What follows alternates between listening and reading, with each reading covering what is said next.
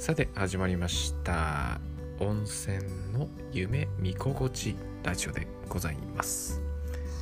このラジオではですねさまざまな、えーまあ、エンターテインメントコンテンツ、まあ、いわゆるサブカルチャーとかねあのざっくばらんに、えー、お伝えできればと思っております、まあ、自分がおすすめするというかまあ考察とまで言うんですかね。なんかこういうのがいいですよとかこういうのが面白いですよとか本当に気軽に紹介できればなというふうに思っております。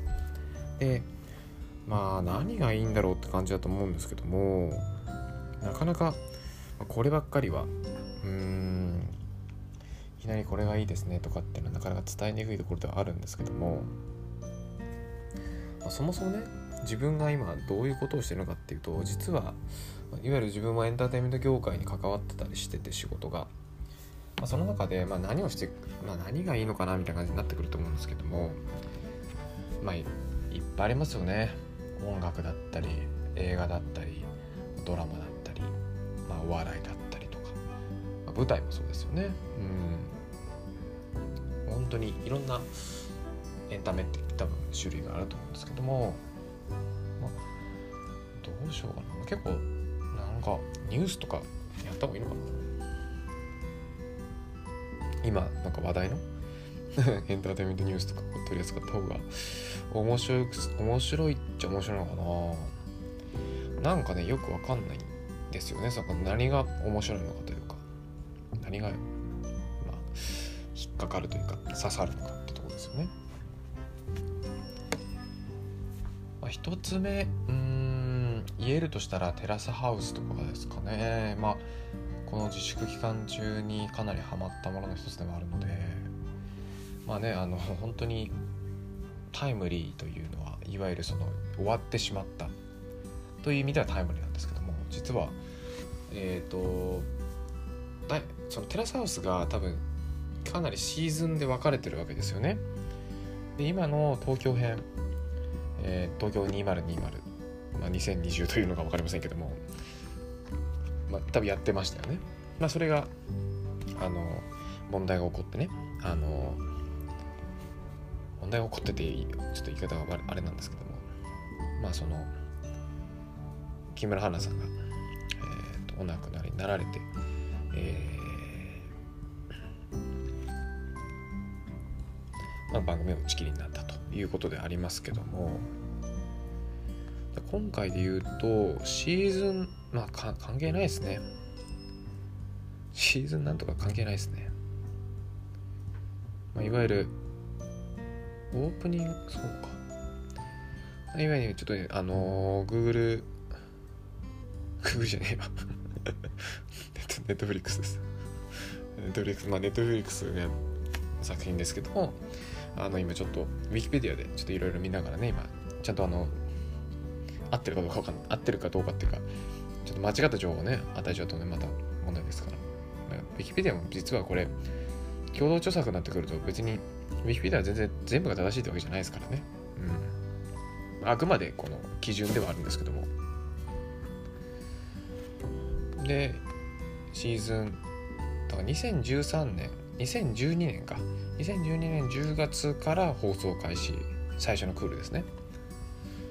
シーズン1これほんとリアルタイムで僕見てましたね。当時だから2012年だか今から8年前ですよね、まあ、当時まあ、まあ、ね、言ったら年齢全然バレるんですけど全然高校生だったんですよね。まあ、だ大体これお前はじゃあ今いくつなんだろうって分かると思うんですけどまあ本当にでしかも僕神奈川出身なんでこれも言っちゃうんかいって話なんですけどあの最初湘南編なんですよね。このファーストシーズンとか。それを見ててわすごいリア充というか最高なんかもう本当に青春を謳歌するというかあのイケてる人たちをもうまじまじと見せられてるような番組だったんでしかも最初確かユウさんしか出てなかったんじゃないかな。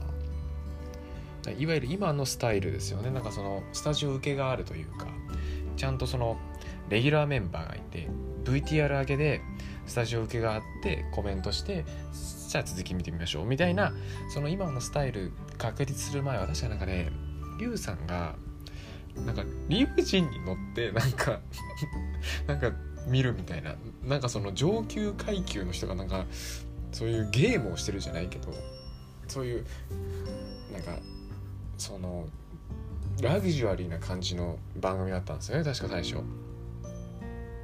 でそうそう。でなんかさユウさんとからなんかトリノルさんとか出始めてみたいな感じだった気がするんですよね。まあもしかしたらなんかユウさんとトリノルさんも最初聞かれたかもしれないですけどちょっとあんなんかあんまそうあやむやなんですけど、まあ、僕が言いたいのはそのテラスハウスのその魅力というか、うん、を伝えてき伝えれればなというか。まああんなことがあったけどテラスハウスの魅力っていうのはちょっと僕なりの視点でねなんか語ることができればなっていうふうに思ってまして。まあそれがそのすみませんその最初にね2012年からスタートファーストシーズン始まって、まあ、2020年8年間まあねずっと言ってたわけじゃないんですけども、まあ、ほぼねあのやってたんじゃないですかね。これ見てみると2012年から2013年まで1回多分湘南編とかやってで今度また2013年から2014年も確かこれ東京で1回やってるんですよねまたね。確かそうだった気がするんだよな。違うかな？映画やってるんだよね1回ね。そうそうそうこの2014年が終わった後映画やってんだよ。それがね実は見てないんですけど僕は。見た方がいいですよね。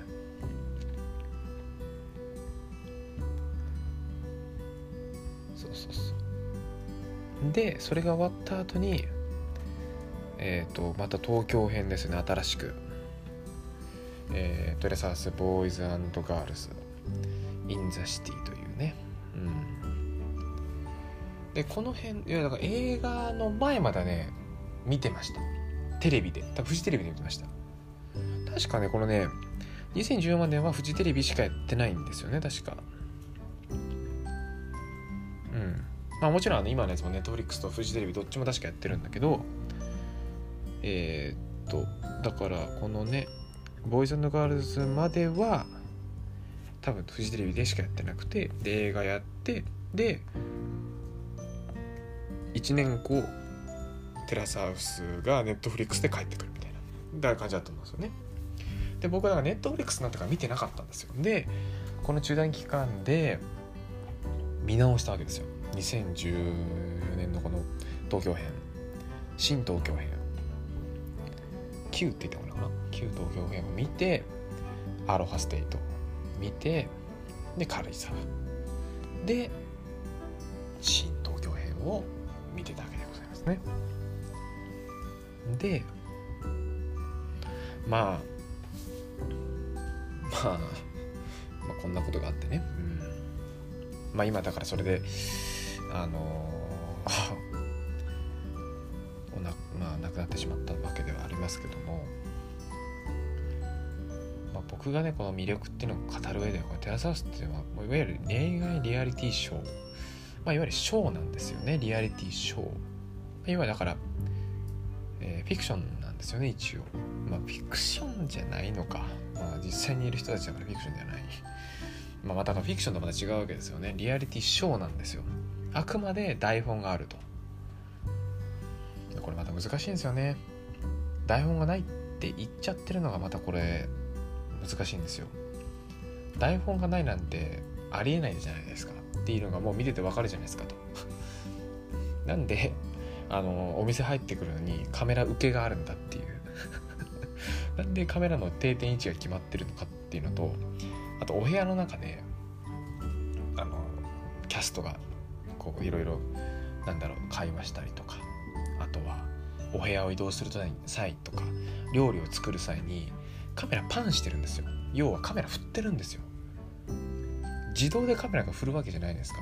って考えたらあの同じ空間にカメラマンさんがカメラ持ってカメラ振ってるんですよ。パンしてるんですよ。って考えたらもう台本とかありありで指示ありありっていうのがもう見え見えなんですよね。ありあり見え見えっていう感じなんですけど。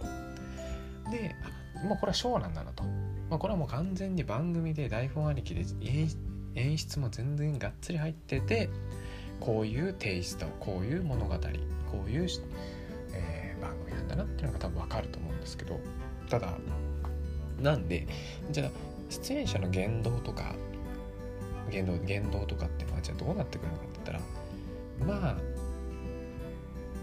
裏があって まあ真意かどうか置いといて、まあ、何らかのそのこのちょっとまあいろんなこの思惑が交錯した中での結論が出てくると。であの導き出すそれでなんかそのあの恋愛というかそういう生活模様がね我々にお届けされてるとまあ多分しかも編集もがっつり入っててどこ使うかなんて分かんないし時系列も結構ねバラバラバラじゃないけどもいきなりなんかジャンプしたりするじゃないですか。あのアルファステート編とか結構思ったんだけど なんかその時間軸がいきなりなんか飛びすぎててあれもうそんな経ったのみたいな結構あったんだけどっていうぐらいねこう編集が結構入ったりしてて。まあそれは全然全然ボールとしてはなんか面白いシーンだけあのくれれば、まあ、大事なシーンだけくれればまあ面白いなと思ってたんだけど。でその初期のねその魅力的な話になって戻るとねまあその湘南編と言われているその映画化される前までの、まあ、いわゆるそのあれですよねえっとてっちゃん。てっちゃんがね出てたシーズンですいわゆる。てっちゃんがまあてっちゃんが別にあの主人公ではないんですけど。あてっちゃんがずっとねこう出てたから。代表格的なところあると思うんだけど。ままではそのあんまりその人とし人のなんだろう。魅力っていうのかな？まあもちろん魅力は見してんだけどあの恋愛模様だったりとか友情だったりとか結構強く俺は演出してたのかなっても見せてたのかなと思ってて。でしかもそれなんかなんだろうその人のなんだろうななんかそのちょっと悪いところじゃないんだけどもドロドロしたところってのはあんまり見た記憶がなくて結構さらっと爽やかで大人の恋愛というか。うん。まあイケてる人だ人だからこそなんかできるような恋愛というか。っていうのをだか見せられた気がしてわあこんな恋愛してみたいなって。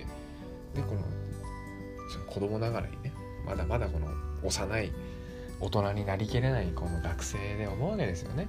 全然リアリリアリジュしてない人たち。まあ僕も含めですけど。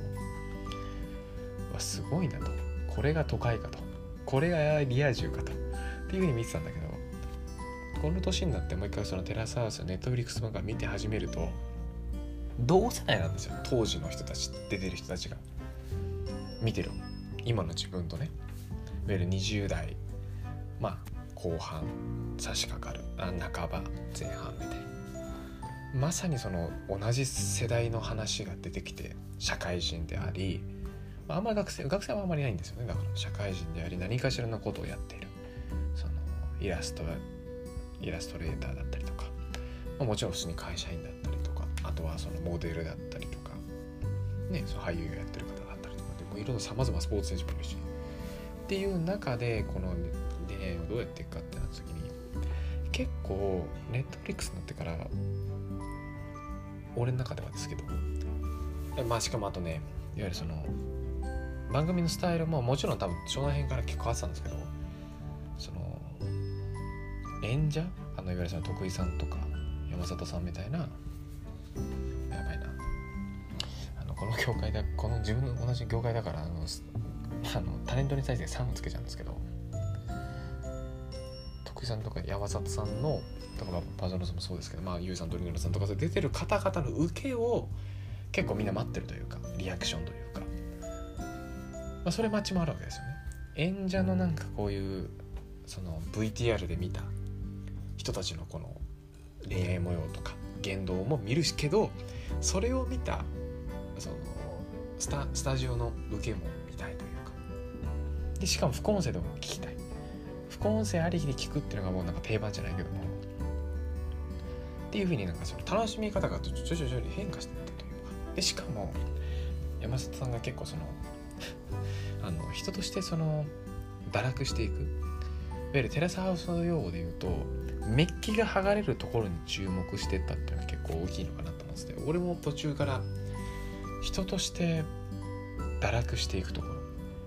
人として人の悪いところがどんどんどんどん見えていく人もいたりしてもちろん株が上がる人もいて最初の印象とはまた全然違ってこの人こんなにいい人だったんだとかこの人実はこんだけ考えてたんだっていう人もいればこの人こんなクズだったんだと。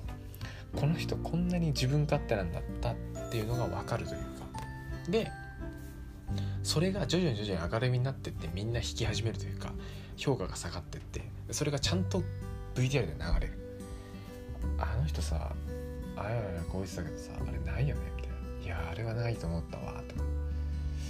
っていうのをちゃんと放送するところが素晴らしくて。でしかもそれを受けたスタジオの中での共有。いやあれはないよねみたいな。あれはないなみたいな感じになって。でもあれは素敵だよねとかなんかいろいろこうなんていうの視聴者目線での楽しみ方というか。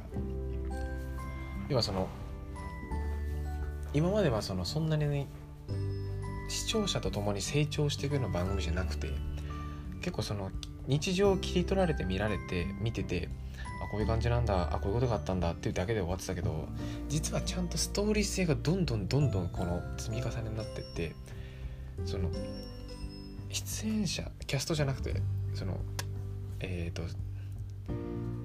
えー、住んでいるキャストじゃなくてスタジオ受けしている演者と視聴者が一緒になってちょっと楽しめるというかよりリアリティショーであるけどもどんどんどんどん成長していく。どんどんどんどんストーリーが出てくる。よりね。まあ今までもあったと思うんですけど。そういうところがすごい面白いなというか。魅力的な番組なんですよ。人としてのそのだから昔が湘南編が好きな人って結構実はコメントとか見てるといて。いわゆる今の結構ドロドロした人と人との結構やばいぶつかり合いとかはあんま見たくなくて実は結構さらっとした大人の恋愛でなんかハッピーエンドという結構なんか気持ちいい感じのなんか終わり方をの方が良かったなとか。あとは友情？男の友情とか見れたらよかったなっていう人も多分結構コメントで見てて多いんですよね。やっぱだか昔から見てる方々は。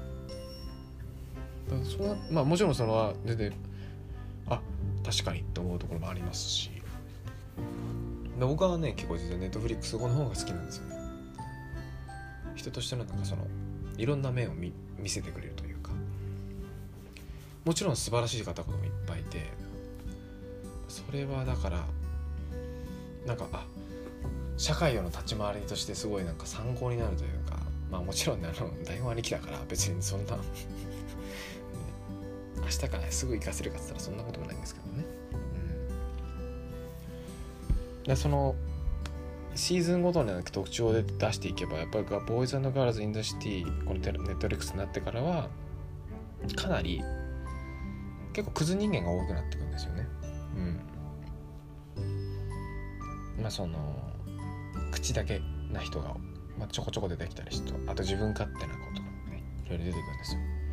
これは個人名出すとなんかもうやばいからあんまり言えないですけどこれああくまでショーだからねっていうのをまずこれ伝えなきゃいけないんですけどでそういう方々も結構いわゆるヒール役の子も結構多いんですよでそれをちゃんとヒール役をその番組 V 焼けのスタジオの出演者があのちゃんと叩くっていうのをするわけですよ。でそうするとあと山山チャンネルって山里さんがやってるあのチャンネルでも叩くんですよ。叩きに叩いてヒールヒールヒールというこのレッテルをバシッとこの烙印を押すわけですよ。あなたはヒールですよと。さあ世の中の人どう裁くってなってこうわっと叩かれちゃったりすることはあるんですけども。まあでもそこをねなんか叩くわけじゃなくてネタにしてほしいところあるんですけどもね。なかなかうん。すごいうまくいかないところでございますけども。まあ、そこがリアリティショーのデメリットですあれはですよね、うん、本当の意味でのヤバさを分かってないというか、まあ、それがね今回の事件につながってるところがあるんですけども、うん。まあ、制作側のねこの責任を置いてるちょっとまあ話がずっとずれてきましたけど。っていう感じですねで僕の中では東京このあの東京編結構面白いシーズンですいわゆるハンさんとか出てくるしあの多分テラスハウス史上一番いい人と言われているハンさん。まあねあの結婚しちゃいましたけどね。あのゴリゴリの芸能人と結婚するっていうのはなかなか面白い。まあ全然いいと思いますしむしろ別にハンさんの場合誰と結婚しても別にうまくいくんじゃないかなと思ってましたし。ねすごいすごい人ですよね湘南高校から、まあ、神奈川の人だったらもう誰でも知ってるような超有名進学校から早稲田行って。で早稲田からいいって言ったから大学に行って東京芸大行って高校でこうふあの独立してっていう。すごい方ですけど。あといろいろクズ人間がいっぱい出てきますから。うん。まああとねこの時に一回会ってんだよねそのいわゆる台本があるにもかかわらず裏でこ裏でやっちゃってるっていう。で表向きはあのね付き合ってねえのに付き合ってねえのに裏でこそこそ付き合ってやることやっちゃってるっていうのが最後の方に出てきちゃうんですよ。まあ、それはある意味センショセンセーショナルでありましたよね。テラスハウスの中では。今までの歴史で考えれば。なかったですか一切。いわゆるもう裏でやっちゃってるんだっていう。あでしかも普通だったら多分カットするんですよ。今までだったら。おそらく。演出上。だってそんなことしてたらイメージ下がるじゃないですかテラスハウスの。あ裏でやってるんだって。あじゃあ今までも裏でやってんじゃねって思うわけですよ普通だったら。ねじゃなくてそれを余すことなくちゃんと放送してそれを議題に載せて あのそれをあのエッセンスとして取り扱うっていうもうネットフリックスがそうなったんですよ。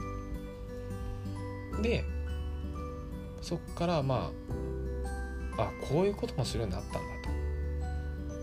まあだからある意味リアリティショーであってその本当にリアルなんですよと。とことんリアルを追求し始めたわけですよね、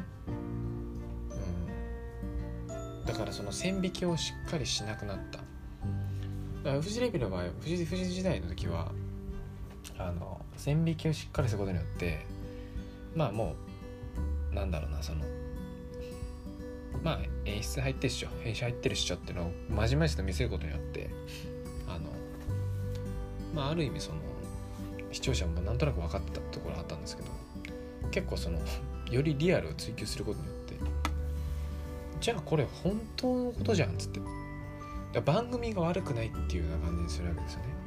個人がやべえやつだからこうなっちゃったんだよっていうような結構見せ方に変わってってまあある意味そうなってくると面白みが出てくるわけですよ。ただその反面叩きやすくなるわけですよね。番組じゃなくて個人に対して。まあ多分そこの弊害が多分この時からちょこちょこ出てたんでしょうね。うん。でアルファステートなりましてハワイ編ですよね。いわゆる海外初めて行って。アロハ編はそういう意味では最初の方もそうでしたけど最初はアロハ編全体を通して特に大きな事件もなかったと思うんですよ。まあ、いわゆるそのハワイのその魅力がもうあまりにもすごすぎて霞むっていう。で結構ねアロフェンは最初さっき言いましたけど時間軸結構、まあ、歪んでるぐらいあの進んだりしてんですよ。もっとそんな経ったのとか あの取れ高なさすぎだろっていう日が結構あるんですよね。要はその多分本当にみんなそのハワイを満喫しててマジであの なんかそのうん平凡だなっていう多分結構回ではあるんですよね。恋愛もだから結構ゆったりとしててなんかそのそんなに別になんかなんだろうめちゃくちゃ刺激的なわけでもなかったしだからそういう意味ではその あの何でしたっけナマズですね。ナマズ。あゆさわくんだっけ？ナマズを食うみたいな。とかなんかそういう失恋してそんぐらいそれが切り取られるぐらいでなんかギルティ侍が来てくれたからギルティ侍に結構そのようやくそのスポットが当たって。そういう意味でギルティ侍のこうなんだろう。のなんつうのその結構そのアロハ編ににアロハステーに関してはギルティ侍様々なんだろうなと思いましたね。ギルティ侍は本当に多分番組の助けだと思います。ギルティが来な来てなかったら結構取れ高は少ないんですよ多分。で最後になんかそのハワイの女の子 これまあ多分言っても大丈夫なんですけど結構あの最後の最後にやらかすっていうのはありましたけどそれ以外はほぼやらかしてないんですよ誰も。全然多分見学ほぼなまあもちろんゼロじゃないけどほぼないんですよ。その最後の女の子はマジであのクラッシャーしたんですけど、まあ、いわゆるそのテラハにはクラッシャーと言われてる子がね何人か出てくるんですよ、まあ、ガールズにもあの東京編ねさっきの最初の東京編旧東京編で出てきましたけどクラッシャーの子一人。クラッシャーがやっぱ出てくるんですよ、まあ、これ多分あえて入れてるんですけどね多分制作が。でクラ入れてて君はクラッシャーだよと。ヒール役もいてクラッシャーもいる。クラッシャーを入れることによって、まあ、番組が面白くなるというか。クラッシャーの子がやっぱ入ってきて最後書きましたんですけど。でもそれがねその卒みんなで卒業する日、まあ、テラスハウスって多分その約1年なんですよね。取れ高が良ければまあ1年できて取れ高悪いと多分半年で終わっちゃうんですけど、まあ、これ多分本当だと思うんだけど、数字が良かったりするとね多分延長できるんだけど。でその最後の卒業の前ぐらいに多分結構クラッシャーがいろいろやらかして、まあ、そこはそこでね、まあ、ギルティがねあのセーバーしてましたけども。でしかも最後ギルティが成功して終わるっていうのがまた良かったですよね。うん。まあ別に成功しなくても面白かったけど。ギルティに本当救われたと思いますこのハワイ映画は。それが結構平穏だったと思う。正直俺はだから東京編旧東京編の方が面白かったんですよ。好きなんですよ。で軽井沢編ですよ。軽井沢もねでも軽井沢はちょっとね湘南を彷彿させるような結構友情が熱いんですよ。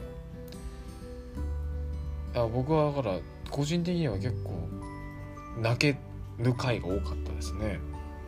軽井沢編は。うん。ちょっと年齢差も高くなったのもあったりしてあまああとそのその人のパーソナリティもいると思うんですけど。そうなんですよ結構友情に熱い回だと思います。特に。あの若若い人があのあのお父さんお父さんね。お父さんが卒業するまでは。でせいなさんとかが卒業するまでは結構ね友情に熱いかなり良かったんですよ。僕は好きな回でしたね。軽井沢っていうのもだからまたねちょうど良かったと思いますね。しかも軽井沢出身の出身というか軽井沢在住の人が結構多くて、まあ、なかなかその地域職務出ながらも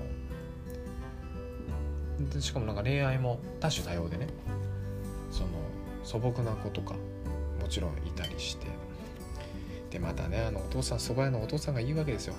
お父さんがねまたいい味出しててさ結構その情に熱い回ではありましたね途中までは。ただね世代交代というか最後の最後にねまたこれがね若い子にガラッと年齢層変わるんですよ。でゲスの極みのね休日課長さんが入ってきたって。時からちょっとまた変わってくるんですけど。最後ね若い子が入ってきた瞬間にねちょっと変わったんですよね。あの崩壊するわけですよ。あの テラスハウスとか。これすごいよなと思って見てて。あの頃の軽 あのあの軽井沢編あの頃のテラスハウスどこ行ったんだってぐらいねあの崩壊するんですよね。あの本当にあの見てられないぐらいの あとまだあのお得意のね時間超越編集が入ってきてあれもうこんな進んだ？みたいな。あれ？みたいな。今日なんか取れ高あった？みたいな。いわゆる取れ高なくて本当に多分パンパンパンと日が進んでいくというなかなかその でしかも結構クラッシャーもね最後目を覚まして。結構えぐいんですよね軽井沢編の最後。まああの子はね多分叩かれて多分当然だろうなと思ったけど。まああれがね多分演出なんでね叩かれちゃうのはしょうがないのかなと思ったけど。ちょっとかわいそうな感じありましてね。多分あれは多分演出だと思うんですけどね。うん。なかなかあの結構えぐいことしてたから。あれは多分誰あれは多分かわいようがないぐらい結構えぐいことしてたから。うん。嫌われちゃうだろうなと思ってたけど。ちょうどそのねなんだろう。ニュースがね今日出てましたけど。激白というかね。その頃のその誹謗中傷というか。あそりゃそうだよね。きついもねこの誹謗中傷の中にいて地獄の日々ってねこのちゃんと言ってますけど。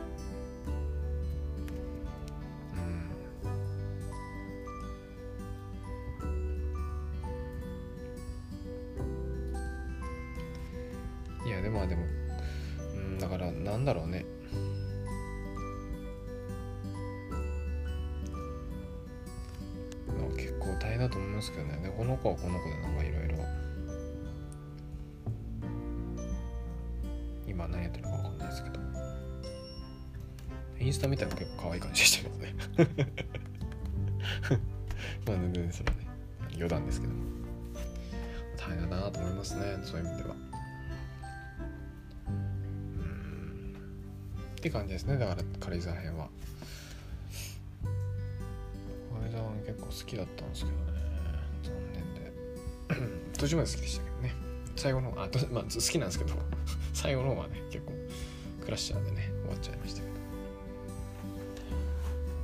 軽井沢編が多分一番山里さんが多分キレッキレの時ですごい面白かったんですよね。でえーっと次。いわゆる2010 2020っていう言ったんですけど20192020編か。いわゆる新東京編ですね。まあ今ねちょっと打ち切りになってしまった作品がまさにそうなんですけど。これもねだからなかなか面白いとこですよね。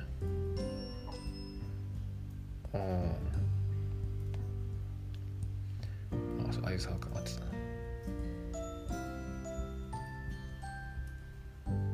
あそう今あこれ名前ちゃんと載ってるんだね。すごいな。だからあれか。誰だっけな。えー、っと プロスの？あ寮長寮長寮長だ。親父じゃねえわ。軽井沢編は。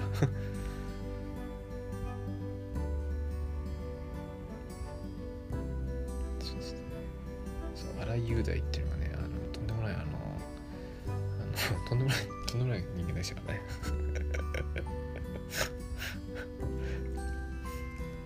とんでもない子だったからねあとあの今だからあのイテウォンクラス見てますけどイテウォンクラスのあのあのチャンギチャンギチャンギの会長の息子みたいな感じでしたからね。びっくりしちゃったもん。今思えばね。それはちょっと置いといて。で東京編ですよ。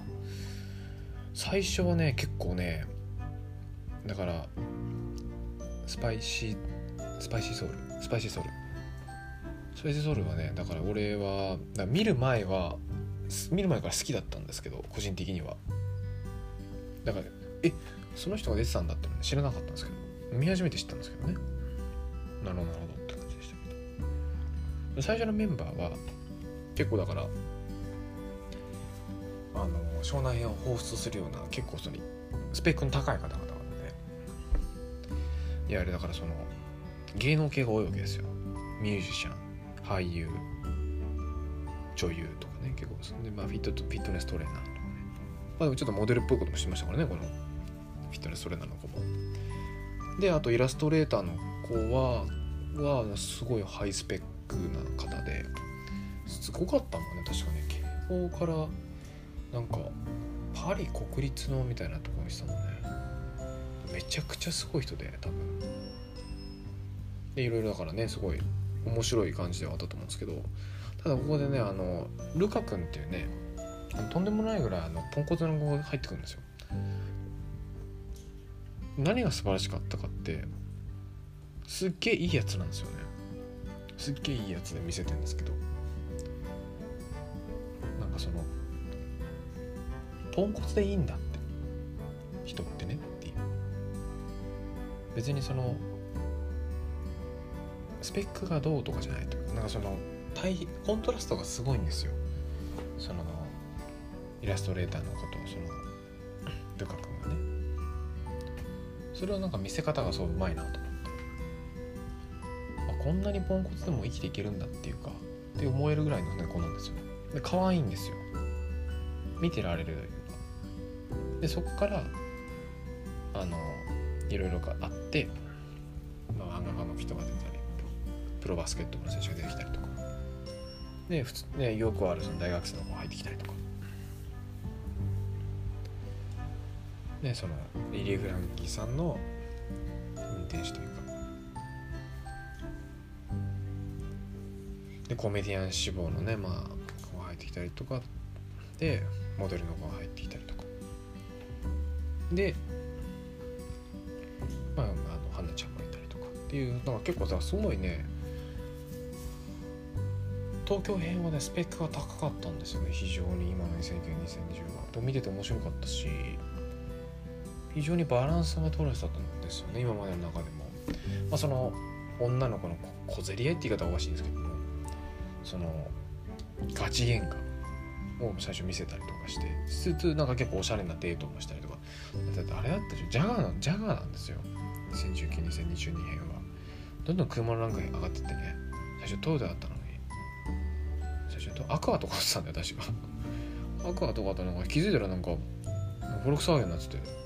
俺みたいな。フォルクスワーゲンがなんかね気づいたらねあのジャガーなってたからね。ジャガーのスポーツタイプだったからね。びっくりしたもん。半端ないなと思って。そういう感じでやってたんですよね。でまあまあ事件はまあもうもうあの嫌ってことは皆さん触れてるんで別に事件はいいんですけどいいってあ事件はダメですよ。ダメなんですけどね。いいんですよっていう肯定じゃなくて事件は僕は触れないんですけどあえて、まあ、シンプルにそのそこまでのねこのバランスを考えたらすごい良かったんですけどね。まあ確かにあの事件の前から確かにちょこちょこね言われてたからなまあでもねちょっと軽井沢編からね結構その山チャンネルもそうなんですけど多分ね結構過激になったんですよ。叩きというか。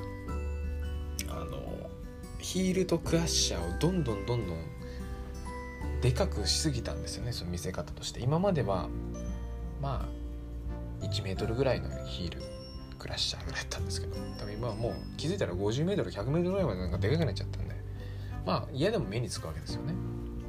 嫌でも目につく。嫌でも気になる。嫌でも叩きたくなる。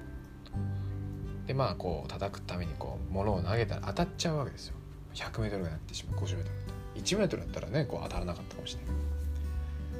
木に隠れたりできるかもしれないけどもう 100m50 木に隠れることもできませんから。っていうぐらいこのちょっともうあまりにも巨大化されちゃったんですよね。このその見せ方としてね。それはすごい多分えもうどんどんどんどんその多分軽井沢編から結構言われてたの。多分やってたんですよ。最初の旧東京編でも結構言われてたけどアルファ編でちょっと落ち着いたんですよ。で軽井沢編になのとグッとまた上がってきてでもう東京編でまたグーッと旧新東京編でグーッとまた上がってきて、うん、もう最後にこういうふうな結果になってしまったのかなって思ったんでまあしょうがないまあこれはもうなってしかるべき状態だったなと思いますよ。うんだから最後瓶水社長が出てきてくれたから瓶水さんに結構ねこう矢印向いてたからさ、まあ、いわゆるギルティーサマルみたいな人がやっぱ必要なんですよね多分。なんか嫌味はないけどなんかその笑ってられるというなんかそういうピエロとまではいかないんだけどもそういう道化師みたいなそういう人がいないとなかなかこういう番組って難しかったりするのかなって思ってて、まあ、そういう人じゃなくて違う人にちょっとうん方向性が向いちゃったのがちょっと残念だったかなって思いますよね。これは難しいですねいい回もあるしね。これが結構感動する回もあったんだけどな。すごいですね。このウィキペディアめちゃくちゃ細かく書いてありますね。誰が入居誰が誰が卒業とか。で誰が付き合ったとか書いてるんですよ。すごいね。はあこれすごいね。会現象になってましたからねこれね。でまあ僕もねこの業業界にいるんでまあなんとなく話は聞いてましたけどやっぱりねネットフリックスはやっぱこのねやっぱこのテラサスってやっぱ結構大型コンテンツだから、まあ、稼ぎ頭ではあったんですよね絶対。あとなんかね一時期世界の人気番組トップ5ぐらいになってましたねすみませんちょっと貨物列車が通ってますね。すみません。絶対貨物列車です。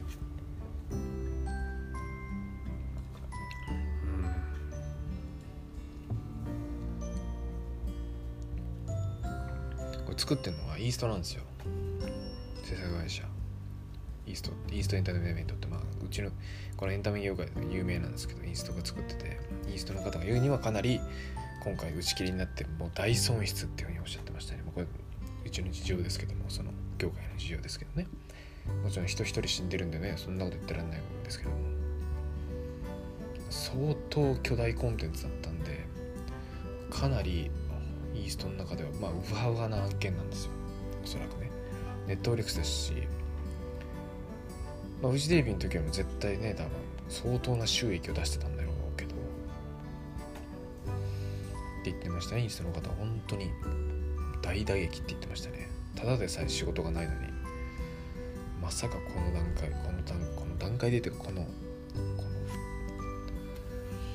うんこのタイミングでっていうのはやっぱりちょっと言ってましたね。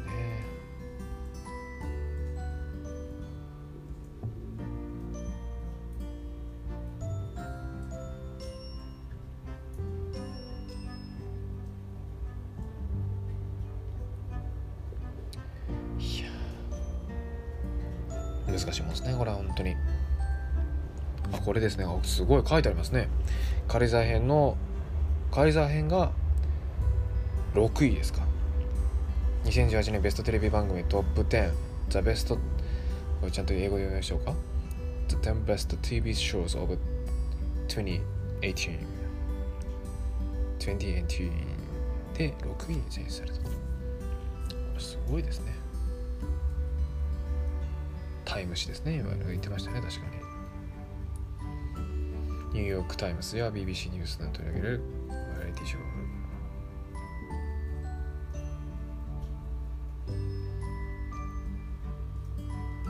極めて落ち着いたリアリティショーだと紹介している、まあ、確かにあの他の海外のリアリティショーを見るともうあの性欲全開なんですよ、うん、性欲全開あもう欲全開なんですよね。そして考えたらまあおとなしいですよね。おとなしいというかまあいわゆるそのちゃんと恋愛してるというか。いきなりなんかもうベロチューするとかじゃなくて。まあいかにも日本らしいって感じなのかな。すごいっすねウィキペディアの情報。こ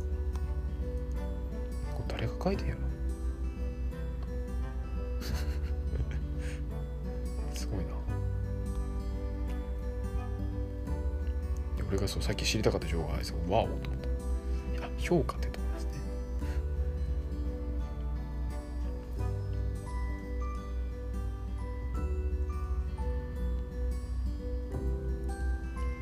すごいね。そうイーストは結構大変だって言ってたからな。森本レオさんがナレーションしてたんだ。全然覚えてねえな。してたらまあ全然違う番組になっちゃいますよねいやすごい番組です。イーストなんですよ。イースト。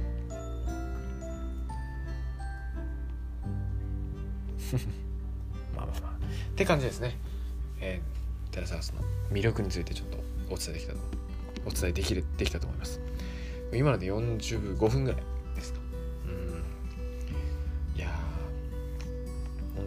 違う番組をねいろいろやっていきたいなと思ってます。